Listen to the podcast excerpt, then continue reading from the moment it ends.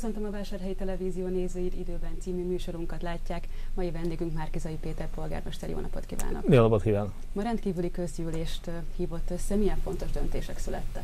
Hát ami miatt összehívtuk, az egy administratív kényszer, a Jóványbusz Kft-nek a kijelölése lejárt, és ezt meg kellett hosszabbítani annyi időre, amennyi egy új ajánlattétel kört le lehet majd folytatni, az az jövő márciusig. Úgyhogy ez megtörtént, ezen kívül többek között a művészeti díjról beszélgettünk. Én azt gondolom, hogy ez a kettő olyan, ami szélesebb érdeklődésre tarthat igényt. A művészeti díj átalakítását kezdeményezte négy képviselő, Krupicer Ferenc képviselő úrral az élen, és ezt vitattuk meg. Én két módosítással támogattam, ezeket a módosításokat a közgyűlés is elfogadta, úgyhogy elsősorban arra biztatok mindenkit, mert ez a legfontosabb tanulsága, hogy ahhoz, hogy tényleg egy színvonalas, országos nívójú művészeti díja legyen Vásárhelynek. Ugye ez a valamikori Besenyei díj, amelyet most az özvegy kérésének tiszteletben tartásával Vásárhelyi művészeti díjnak hívunk, de a régi hagyományoknak megfelel hogy minél többen jelöljenek arra érdemes művészeket, akár helyi, akár országos művészeket, hogy ne legyen az a lehetőség, hogy két évvel ezelőtt ugye nem csók, bocsánat, nem csak Károly, egy évvel ezelőtt, vagy hát idén, ha úgy tetszik, csak Kulka János volt, akinek az el nem fogadása, a közgyűlés többsége ugye nem támogatta az ő kiváló művészi erényeik elismerése mellett ugye nem akartunk semmiféle politikai látszatot adni ennek a díjazásnak, viszont más hasonló nívójú színészt nem ajánlottak. Úgyhogy én arra kérem a vásárhelyeket, hogy az idei októberi határidőig föltétlenül mindenki adja le a javaslatait azokra az érdemes nagy országos művészekre is és a helyiekre is, akiket ők támogatnának és szeretnének például itt látni a Besenyei Művelési Központban. Más fontos döntés volt-e, vagy terveznek esetleg a közeljövőben egy, egy ilyen rendkívülit? Az összes többi az mind olyan administratív döntés volt, ami véleményem szerint csak a helyzetnek megfelelő költségvetés kiigazítás és a többi, illetve beszámolók, jelentések elfogadása.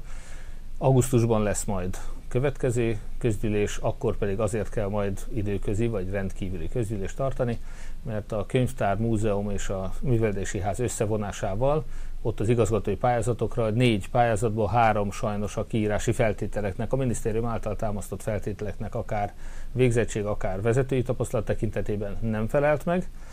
Nyilván lehet, hogy a negyedik az tökéletesen megfelelő, lehet, hogy azt el fogja fogadni a közgyűlés, de egy bizottságot kellett összeállítani, aki majd ezeket a pályázatokat elbírálja. Ez megtörtént, ezt elfogadtuk, de a kinevezéshez mindenképpen kell majd egy közgyűlés augusztusban. Miért kell ezeket az intézményeket összevonni?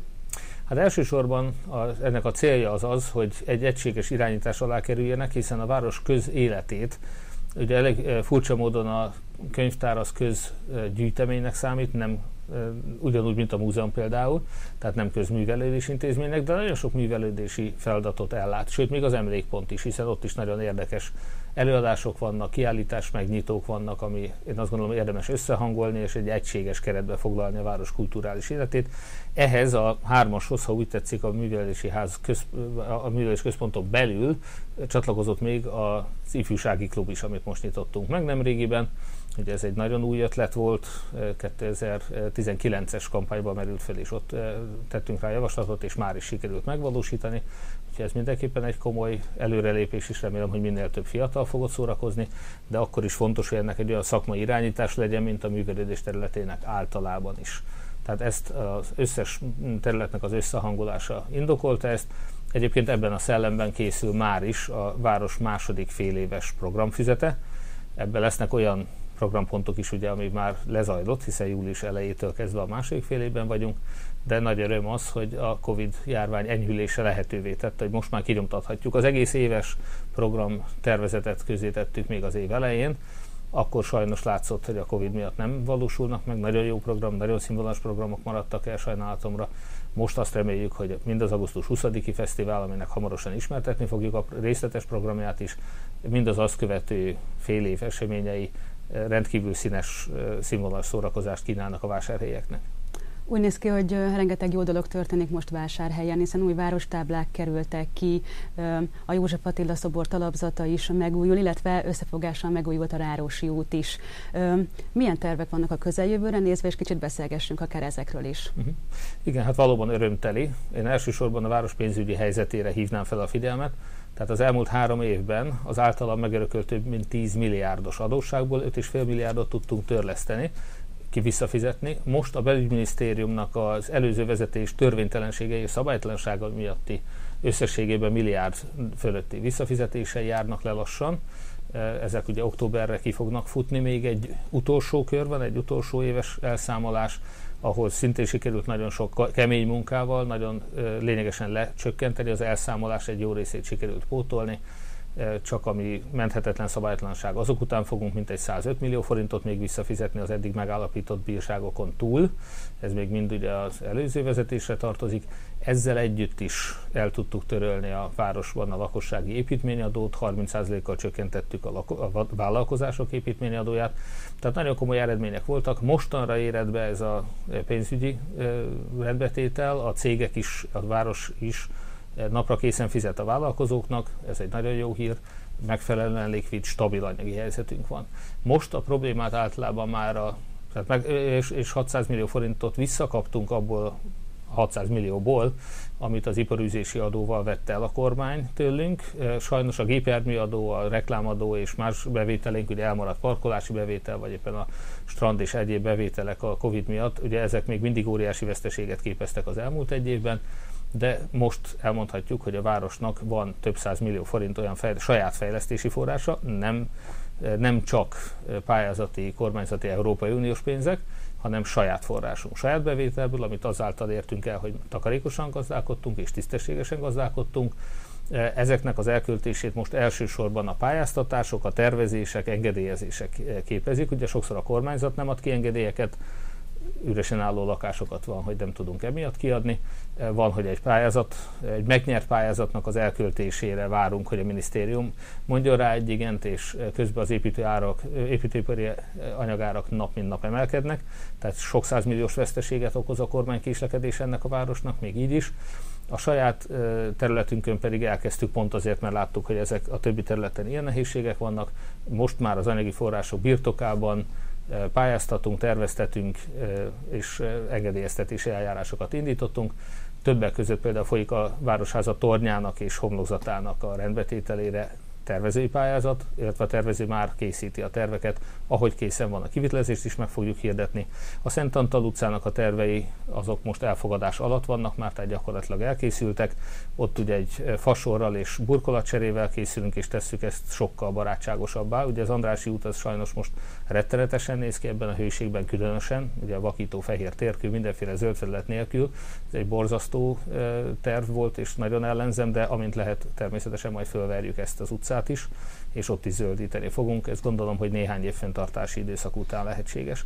De például a sarokház előtti térnek a zöldítése és változatosabbá tétele valamiféle csobogó, vizes eh, kúttal, akár interaktív eh, lehetőségekkel, Eh, wifi internettel és töltőállomással a fiataloknak egy akár egy okospadot kihelyezve. Tehát mindenképpen próbáljuk ezt a belvárost egy kicsit élhetőbbé tenni és szórakoztatóbbá tenni. Ehhez az is kell, hogy további parkolókat létesítsünk, ennek az engedélyezése és az ehhez szükséges szabályozási terv módosítása is folyamatban van már. Sajnos az is nagyon hosszú idő, látjuk, hogy még ha már sikerült volna elindítani, beadni, akkor is több mint fél év még az annak a birtokában fog majd egy új kétszintes parkolóház épülni az Oldalkosár utca, Andrási út közötti területen, a sarokház mögött, ha úgy tetszik. E, már az idén elkészülhet azonban a Bakai út környékének a megújítása és az Ótemplom körülötti, körüli védőfalnak a több helyen megnyitása és renoválása.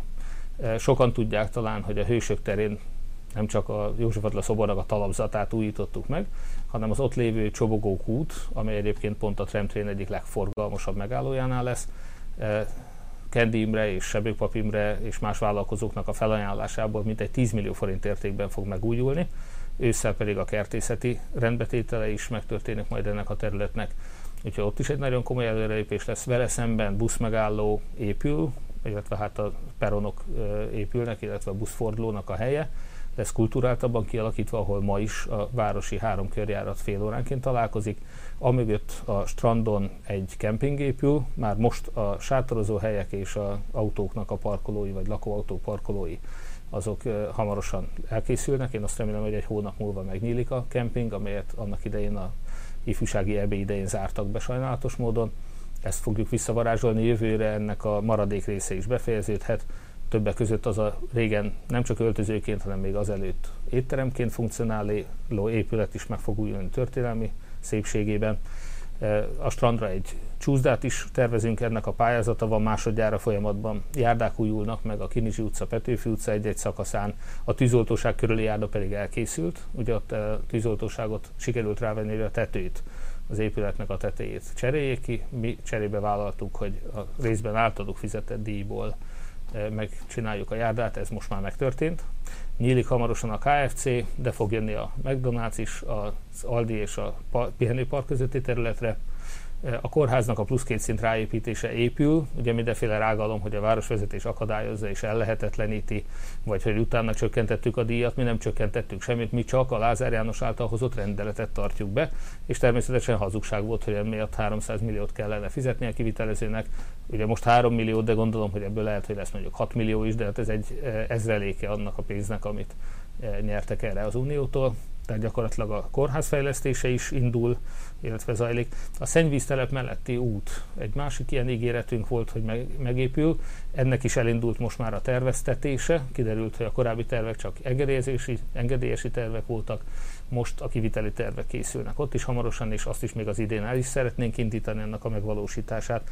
A szennyvíz telepnek a felújítása egy másik ilyen nagy projekt, tavaly szeptemberben kértünk kormányzati támogatást, akkor nem kaptunk, de ugye Hódmezővásárhely volt az a város, ahol nem csak az ATEB bűz volt, és ott is ugye nagyon jó hírem van, hogy az ATEB, azokat a beruházásokat, amiket mi követeltünk, még akár feljelentéseket is küldtünk a hatóságokhoz, hogy vegyék rá az ATEB-et arra, hogy a, ne csak szaktalanítsa a szakmentesítés keretében, hanem a szennyvíz kibocsátását is rendezze, most már az is folyamatban van. A szennyvíztelep megújítása 5 milliárdos projekthez a kormányzatnak átadtuk a korábbi beszerzési eljárásnak a dokumentumait. Én úgy gondolom, hogy az is hamarosan elindul, ezért 5 milliárdos óriási projektről van szó, úgyhogy reméljük, hogy az is elkészül. A néhány utcának a megújítását szeretnénk idén még ezen kívül, többek között a Károlyi utcának az a fele, amelyiket még múltkor nem javítottuk meg, ugye tavaly előtt azt teljesen be fogjuk fejezni az idén a terveink szerint, illetve a Pákozdi utca biztosan.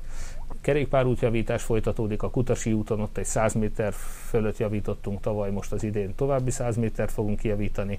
A népkertben a nagyon régóta panaszos bukkanókat fogjuk eltüntetni a járdáról, úgyhogy, és akkor még nem beszéltünk, be fog fejeződni hamarosan a könyvtártetőjavítása, a zsinagógának most újítják a körben, a, most már a tavaly decemberre elkészült két homlokzat mellett most már az első hátsó homlokzatát, úgyhogy nem is sorolom, de folyamatban van a idősek otthonának a teljes energetikai felújítása, konyha beruházás keretében még egy tetőt fogunk ott megcsinálni, tehát nagyon sok munka van folyamatban, hál' Istennek.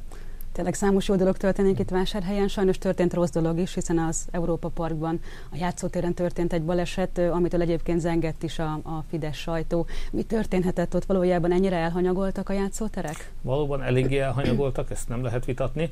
Ugye korábbi időszakban még a tulajdon viszonyok is vitatottak voltak, Azóta néhány új játszóteret létesítettünk, hogy az Éva utcai volt idén márciusban, áprilisban az egyik, amit átadtunk korábban még az új Kishomoki játszótér, amely azóta is fejlődik, ott ugye új focipályát nyitottunk most azóta. Egyébként oda is épül egy, ezt elfelejtettem mondani, de túl sok minden van, hogy felsoroljuk, ott egy művelet, hát egy olvasókör, de tulajdonképpen egy, egy ilyen kis közösségi ház fog épülni ott új Kisomokon, az egy nagyon szép dolog ugye a Kút játszótér és Ovi focipálya már van, és vissza fogjuk vinni oda a lakosok által sajnálatos módon elhordott játszó dombot vagy csúszdázó dombot, amit a gyerekek nagyon élveztek ott, és most azt kérjük az új kis homokiaktól, hogy ne vigyék el. Az, az a gyerekeknek van ott játszani, és nem föltölteni laposabb területeket. Tehát minden esetre itt a játszóterek megújítása az azért is szükséges, mert most már olyan szabályok léptek életben, amelyek például az Európa Parkban vagy a Daminics utcán lévő régi fa játszótereket már nem engedélyezik. Úgyhogy a következő években ezeket a játszótereket sorban meg kell újítani. 2017-ben, eh, tehát még az én polgármesterségem előtt történt egy hasonló baleset ugyanitt, annak idején arról is beszámolt a sajtó, most ugyanaz történt, megnyugtatásul annyit szeretnék mondani, hogy a város a felelőssége teljes tudatában igenis figyel a játszóterekre, május 13-án, tehát alig két hónapja, volt az utolsó hivatalos vizsgálat, ugye minden évben felülvizsgáltatjuk a játszótereket, most ez megtörtént, és akkor még ez a csavar a helyén volt. Ezt valaki azóta sajnos kilazította, vagy kivette.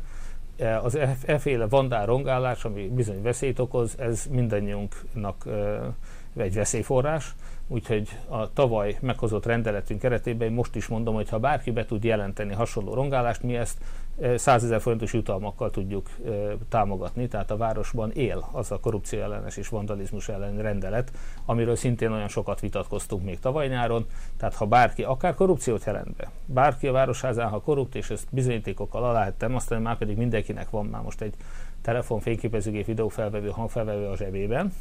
Tehát, hogyha bárki tud bizonyítani korrupciót, vagy bárki tudja hasonlóképpen bizonyítani azt, hogy valaki illegálisan szemetet rakott rá, vagy, vagy rongált egy játszóteret, mi a rendőrség felé el fogunk járni, feljelentést fogunk tenni, a bejelentő pedig jutalmat fog kapni.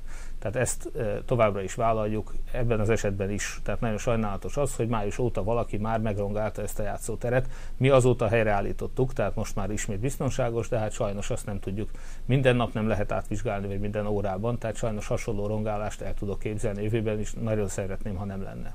Tehát pont egy olyan játszótéren történt, ami hogy előtte előtte át volt nézve. Így van, így van. Mindegyik át volt nézve, azt szeretném hangsúlyozni, tehát mindegyik át volt nézve, most is átnéztük, és elkezdtük a játszóterek felújítását is, de itt ugye viszonylag sok pénzbe kerülne az összes játszótér. Itt ugye 40 fölötti játszótérről beszélünk. Az Európa Park játszótér az nem is olyan régi. Egyébként, nem, de már nem felel meg a mai uniós uh-huh. előírásoknak, tehát ez a fajátszótér sajnos ma már nem elég korszerű. Segít a város a démászkárosultaknak is, hiszen Tabánban történt egy trafó túlfeszültség miatt egy baleset, ahol száz család vesztette el, vagy ment tönkre a hűtője, klímája és az egyebek. Hogyan tud segíteni a város ebben? Hát ugye alapvetően az MVM most már az összes helyi államszolgáltatót átvette az MVM, és ők szolgáltatnak vásárhelyen is. Tehát a Magyar Villamos Művek eljárása az ilyen műszaki problémák esetén az ő biztosítójukkal egy, együtt, az az, hogyha a lakosok eh, bizonyítják azt, hogy a kárt az MVM okozta, és jelen esetben ebbe fogunk majd segíteni jogsegély szolgálattal, tehát bizonyítják azt, hogy eh, a kárt a MVM eh, okozta, akkor a következő lépés, hogy megveszik azokat a készülékeket, amiket el fognak számolni nekik, és a számla beadása után fog majd fizetni az MVM-nek a biztosítója. Mi két dolgot tudunk tenni, az egyik ez az említett jogsegélyszolgálat, tehát hogyha bárkinek valamilyen is, illetve hát a lakosok közösségének, itt ugye már 90 lakosról tudunk, akiket ez érint, és még vannak olyanok, akik nyaralni voltak, vagy nem lakják rendszeresen az ingatlan, tehát nem derült még ki. Tehát az ő képviseletükben tudunk segítkezni. A másik pedig, hogy egy 200 ezer forintos visszatérítendő, visszafizetendő de kamatmentes kölcsönt ajánlott fel a város azoknak, akiknek az anyagi lehetősége nem teszi lehetővé, hogy ezt pótolják. Ugye hát ha 100 lakosra számolunk, akkor ez akár 20 millió forint is lehet. Hát tudjuk, hogy a legtöbb lakos meg tudja oldani saját maga, de ha valakinek ez segítség, akkor a város gyorsított eljárásban 200 ezer forintot fog tudni adni készülékvásárlásra, amit természetesen legkésőbb a biztosító fizetése után fizetni kell, illetve hát a város akkor is visszakéri, hogyha a biztosító nem találja jogosnak az igényt. Sajnos így is nagyon sok kár éri a lakosokat, hiszen nem a teljes árat téríti tudomásom szerint a démász, nem egy új árat, hanem a tönkretétel kor esedékes értékét. Tehát ha valakinek egy öreg használt hűtője volt, mint hát mindenkinek használt hűtője van, lehet, hogy mondjuk 50 ezer forintot fog téríteni a biztosító, miközben egy újat most hallottam, valakivel beszéltem, egy lakossal éppen 230 ezerért vett egy hűtőt. Hát nyilván azt a 230 ezeret nem fogják neki megtéríteni. De a legszükségesebb berendezések elsősorban hűtő, vagy mosógép, vagy hasonló berendezéshez, ahhoz az a 200 ezer forint, amit a város ajánl, az segítség lehet. Hogy tudnak jelentkezni? A népjóléti osztályon vagy irodán lehet jelentkezni a városházemben. Megfelelő papírokat kell kitölteni, igazolásokat leadni, ugye azokról van csak szó, akik a DMAS által, vagy hát MBM által, bocsánat most már, tehát az MBM által igazoltan a károsultak között vannak. Hódmezővásárhelynek új arcolata lesz. Miből fog ez állni, és miben fog ez megnyilvánulni? Mit fogunk belőle észrevenni mi lakosok? Hát ezt most nem hoztam magammal sajnos, de a kérdés teljesen jogos lenne. A város hamarosan közzéteszi, az előző pályázat, egy pályázat keretében választottuk ki, ráadásul a legminőségibb, legjobb arculat tervek között, amelyet egy online felületen versenyeztettünk meg, és az ország bármely tájáról lehetett jelentkezni. Utána külön a vásárhelyi vállalkozások kérésére még adtunk egy plusz hét ráadásidőt, hogy ők is jelentkezhessenek. Nos, ezek alapján az eredményt azt közszemlére bocsájtottuk, és a társadalmasítás keretében megszavaztattuk a lakosokkal, és nagyon egyértelműen egy olyan arculat jött ki, amit egyébként én nem választottam volna, tehát személy szerint, de hát a demokrácia az ilyen. Egy nagyon igényes arculat egyébként, ez kétség nem fér hozzá. Gyakorlatilag a Városháza tornya szerepel egy H betűnek ugye az alsó lábai között, és ez a e, torony, illetve a sárga, a kék és a fehér színek jelennek meg, ugye a sárga és a kék, mint a város e, színei, bár egy kicsit sötétebb tónusban, és ez a e, sötét kék e, lesz az uralkodó szín. Nyilván ezeket városi kiadványok, ajándéktáskák, névjegykártyák és a többire fogjuk majd használni ezt az arculatot. Volt azonban még egy olyan kedves és szórakoztató és tulajdonképpen a város hagyományaihoz eléggé illeszkedő pályázat, ami a plusz egy hét alatt jött be, bár ugye anonim a pályázati felület, tehát nem tudjuk, hogy vásárhelyi vagy nem vásárhelyi volt, aki ezt a javaslatot tette.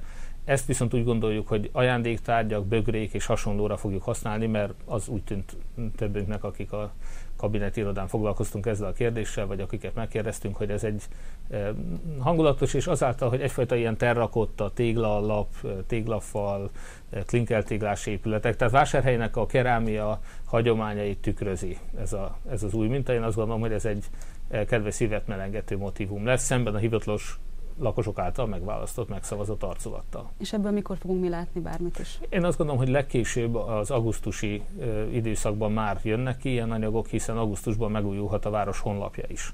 Ugye a város honlapját eddig egy külső vállalkozó eléggé borsos áron ö, hoztolta, és kezelte. Most saját informatikusaink fogják ezt majd kézbe venni, saját szerverre kerül a honlap, és innentől kezdve, ugye ez a szerződés hál' Istennek most lejár, Eh, innentől kezdve nem csak olcsóbb, hanem remélem, hogy egy megújult felülettel igényesebb és jobb is lesz a városi honlap.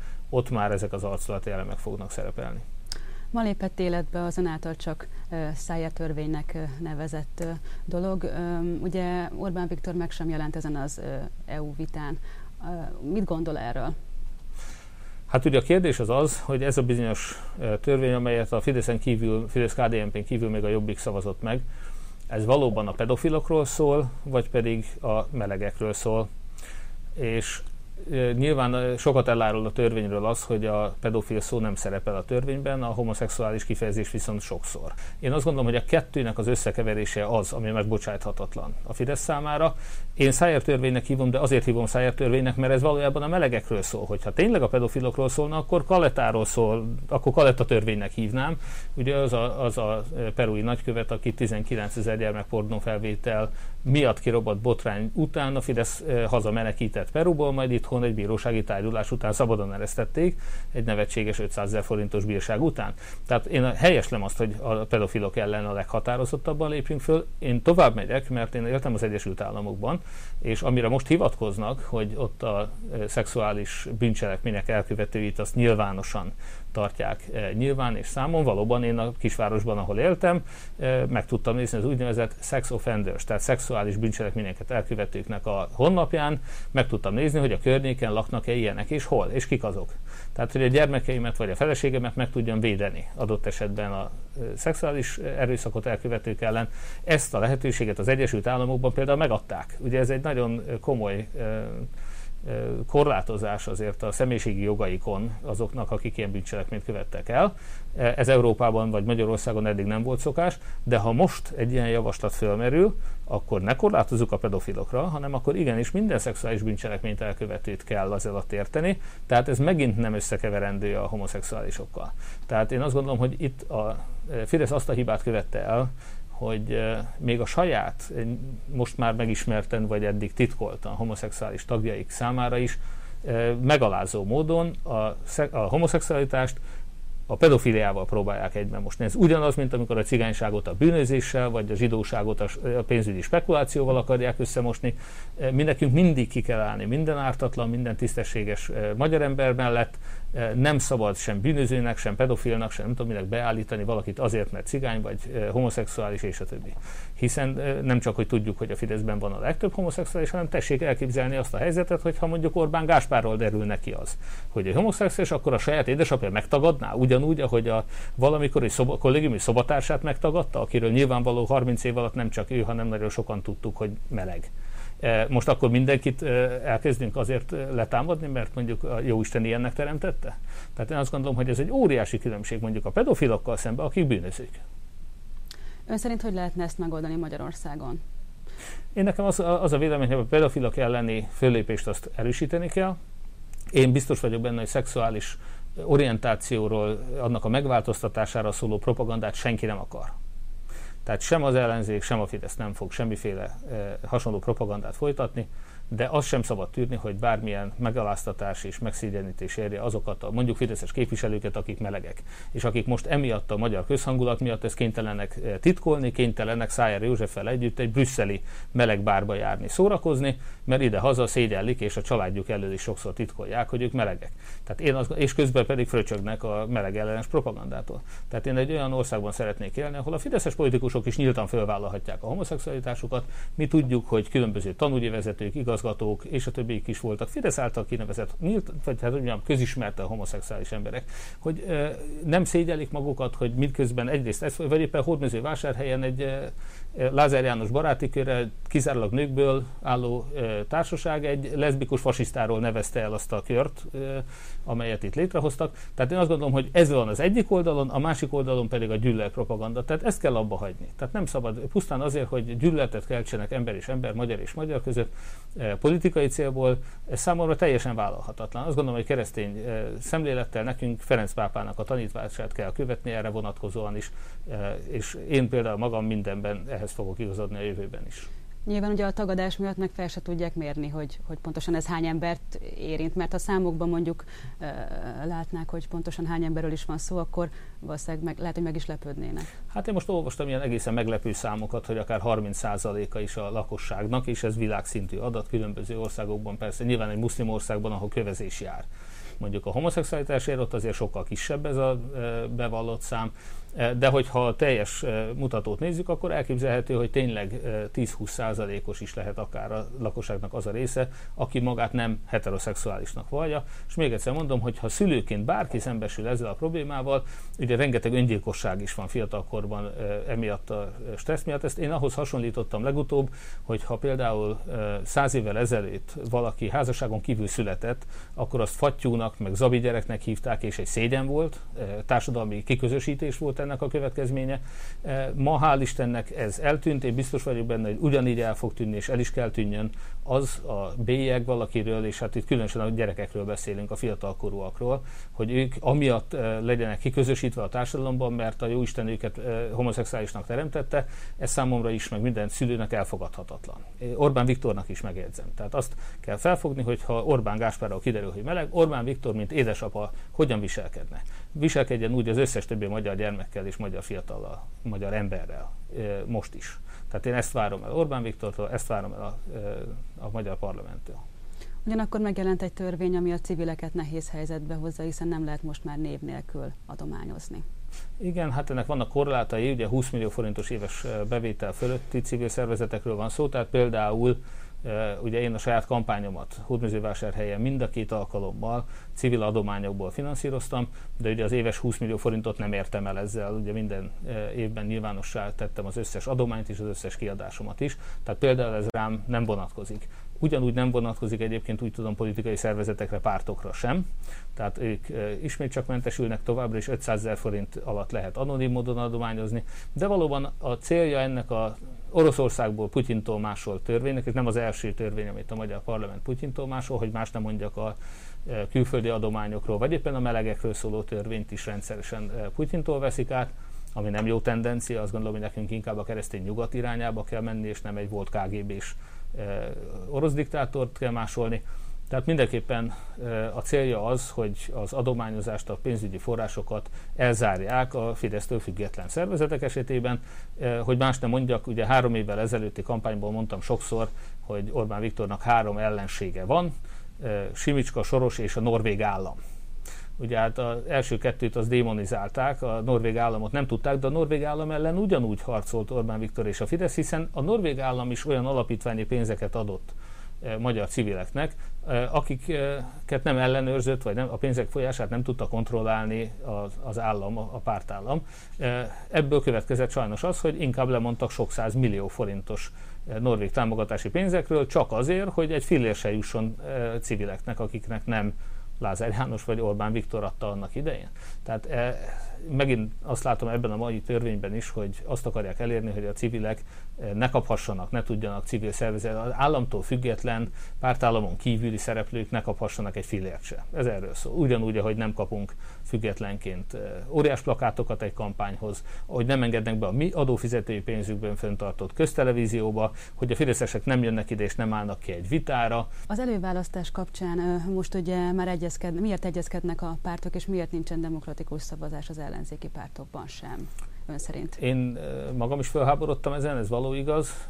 Az előválasztás egy olyan innováció, amely szükséges volt azért, mert annak idején úgy alakították át tíz évvel ezelőtt a választási törvényt, hogy az egyfordulós legyen, és akár 30%-kal is meg lehessen nyerni, ha a többi szavazat megfelelően sokfelé oszlik szét. Tehát nyilvánvalóan a kétfordulós választásnak azt az előnyét szüntették meg, hogy a két forduló között, a másik forduló előtt az esélyes jelöltek javára vissza tudnak lépni az egyes szereplők, és így mondjuk, aki 40% támogatottsággal rendelkezik, nagyon sok olyan fideszes parlamenti képviselő van ma is a parlamentben, több mint a fele, aki 50% alatti szavazattal lett képviselő. És hát ugye ez azt jelenti, hogy ha lett volna két fordulós választás, akkor nyilván nem ők lettek volna. Na most ezt a hiányosságot lehetett pótolni az előválasztás segítségével, teljesen normális lett volna, hogy az előválasztáson viszont legyen két forduló, és egyébként a demokratikus koalíció volt az, akinek ez nem volt érdeke, és ezért a hatpárti megállapodás e, sajnos belement abba az alkuba, hogy a miniszterelnök jelölteknél van két forduló, ott lehet majd visszalépni, lehet a szavazatokat átcsoportosítani, ami nagyon helyes, viszont a 106 körzetben csak egy forduló lesz. Hát ahol két jelölt van, és sajnos a pártok lejátszották a nulladik fordulót az első forduló előtt, a visszaléptetésekkel és egyezkedéssel nagyon sok körzet van, ahol ténylegesen csak két-három jelölt lesz, és innentől kezdve valószínűleg 50% feletti arányal fog győzni a győztes, tehát nincs szükség második fordulóra, de a szavazók azok bizony csalódtak. Sok esetben, mert mondjuk a demokratikus koalíció és a jobbik egymás közötti visszaléptetései és alkúja következtében most a jobbik arra kérte a saját szavazóit, hogy szavazzanak mondjuk egy DK-s jelöltre, Szeged egyes körzetben például, vagy fordítva, a demokratikus koalíció arra kérte a jobbik, bocsánat, a saját jobbik, vagy DK szavazóit, hogy szavazzanak egy jobbikos jelöltre, mint például a Csongrád Csannár kettes körzetben.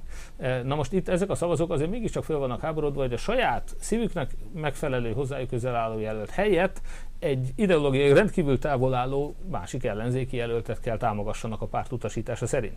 Tehát én azt gondolom, hogy ezt a fajta erkölcsi veszteséget az ellenzék megúszhatta volna akkor, hogyha tisztességesen két fordulós előválasztást csinál. Pártalkú következménye volt az sajnos, hogy ezt meg kellett tenni. Hát ez is annak a világnak a következménye, hogy a nagy országgyűlési választásokon megszüntették a kétfordulót, most ezzel a rossz szájízzel fogjuk megtartani az előválasztásokat, de a végeredmény tekintetében én minden, mindenen túl így nyugodt vagyok, tehát azt látom, hogy nagyon jó jelöltek vannak, és a, a valódi verseny, valódi megmérettetés van, ez tényleg a demokrácia ünnepe lesz az ellenzék számára is, még ha nem is mindenben a mi elvárásaink szerint. Mit vár egyébként ettől az előválasztástól? A cél az, hogy mind a 106 körzetben a lehető legalkalmasabb jelöltet indítsa az ellenzék majd a 2022-es választáson. Ezt a célt el fogja érni. Összesen egy 5-10 körzet lehet maximum az országban, ahol nagy tétje van ennek az előválasztásnak, mindenhol nagy tétje van, bocsánat, félreértés ne essék. 5-10 olyan körzet van, ahol a 22-es választásokat eldöntő tétje lesz. Én például meg vagyok győződve arról, hogy Vas megyében az ellenzéki sikernek a feltétele az, hogy ne a DK által támogatott Ceglédi Csaba győzzön, hiszen Ceglédi Csabának nagyon jó esélye van arra, hogy hamarosan börtönbe fog vonulni, tehát nem is értem, hogy miért indul el egy előválasztáson. Vagy, hogy más nem mondjak, a, egy másik teljesen más történet, hogy így mondjam, Szexád és Bátaszéknek a Tolna megye egyes körzetének a helyzete, ahol például Harangozó Tamás szocialista jelöltként egy nagyon a pártnak az egyik legjobb politikusa és embere, én is nagyon jó viszonyt ápolok vele, de úgy látjuk, hogy ő nem tudná megnyerni ezt a körzetet. 22-ben, ezért mi például, és utóbb a, a Jobbik és a DK is beállt az általunk támogatott független civil jelölt Bozsodik Robert pátaszéki polgármester mögé. Ez egy nagyon komoly áldozat polgármester úr részéről, hogy ott elindul.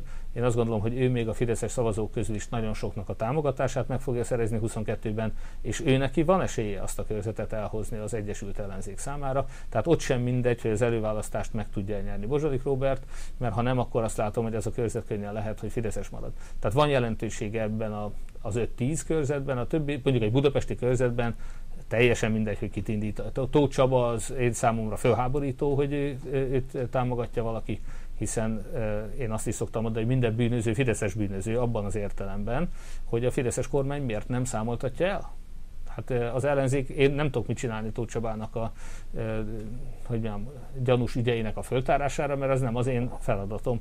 Az a magyar ügyészség, a magyar rendőrség és a magyar bíróság feladata. Hogy ők miért nem csinálják? Na, ez egy jó kérdés. Ez egy nagyon jó kérdés. Vagy éppen Kispesten, amit sokszor szoktam szintén ö, ostorozni.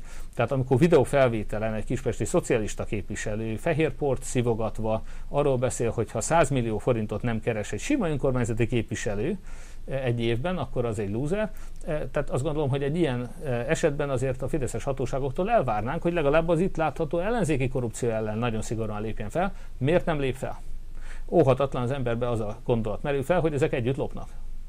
Innentől kezdve viszont azt nem lehet várni, hogy ha valaki Tóth Csabát támogatja, ő el akarná számoltatni a bűnözőket. Mi viszont pártállástól függetlenül minden bűnözőt el akarunk számoltatni. Egy tisztességes országban akarunk élni, ahol minden bűntilos, minden korrupciót üldöznek. Tehát ilyen értelemben igenis van jelentősége, de be kell valljam, hogy eh, ha Tóth Csaba fogja megnyerni hatházi Ákossal szemben eh, a Budapest 14. Eh, kerületében a ottani körzetben a jelöltséget, Tóth Csaba is meg fogja nyerni az ellenzéki, nem csak az ellenzéki előválasztást, hanem majd a 22-es választást is, tehát le tudja győzni. Már 14-ben is, ha jól emlékszem, legyőzte a Fideszt, 18-ban biztosan, tehát biztos, hogy Tóth Csaba is le tudja győzni. De mi azt szeretnénk, hogyha egy korrupció ellenes harcos lenne a képviselője a kerületnek, és nem egy olyan szocialista képviselő, aki speciál elég sok, hogy mondjam, elég sokszor rossz hírbe keveredett. Akkor ez a 2022-es országos választás más lesz azért, mint az eddigiek. Egészen ugye? más lesz. Itt egy nyílt verseny van, itt annak ellenére, hogy az ellenzék nem, e, ellenzéket nem engedik be a mi pénzünkből föntartott tévébe, hogy mi nekünk nem adnak még pénzért se óriás plakátokat, hogy hazug lejárató kampányok zajlanak ellenünk és a ö, családtagjaink ellen, ennek ellenére is óriási reményünk van, hiszen én még fideszes polgármesterektől is hallok olyat, hogy ennek legyen vége. Tehát még a fideszeseknek is sokszor az elegük van abból, ami ebben az országban most zajlik, amikor a magyar érdekek ellenében építünk kínai vasutat, kínai egyetemet, eh, védettséget nem biztosító vakcinákat veszünk kétszeres áron.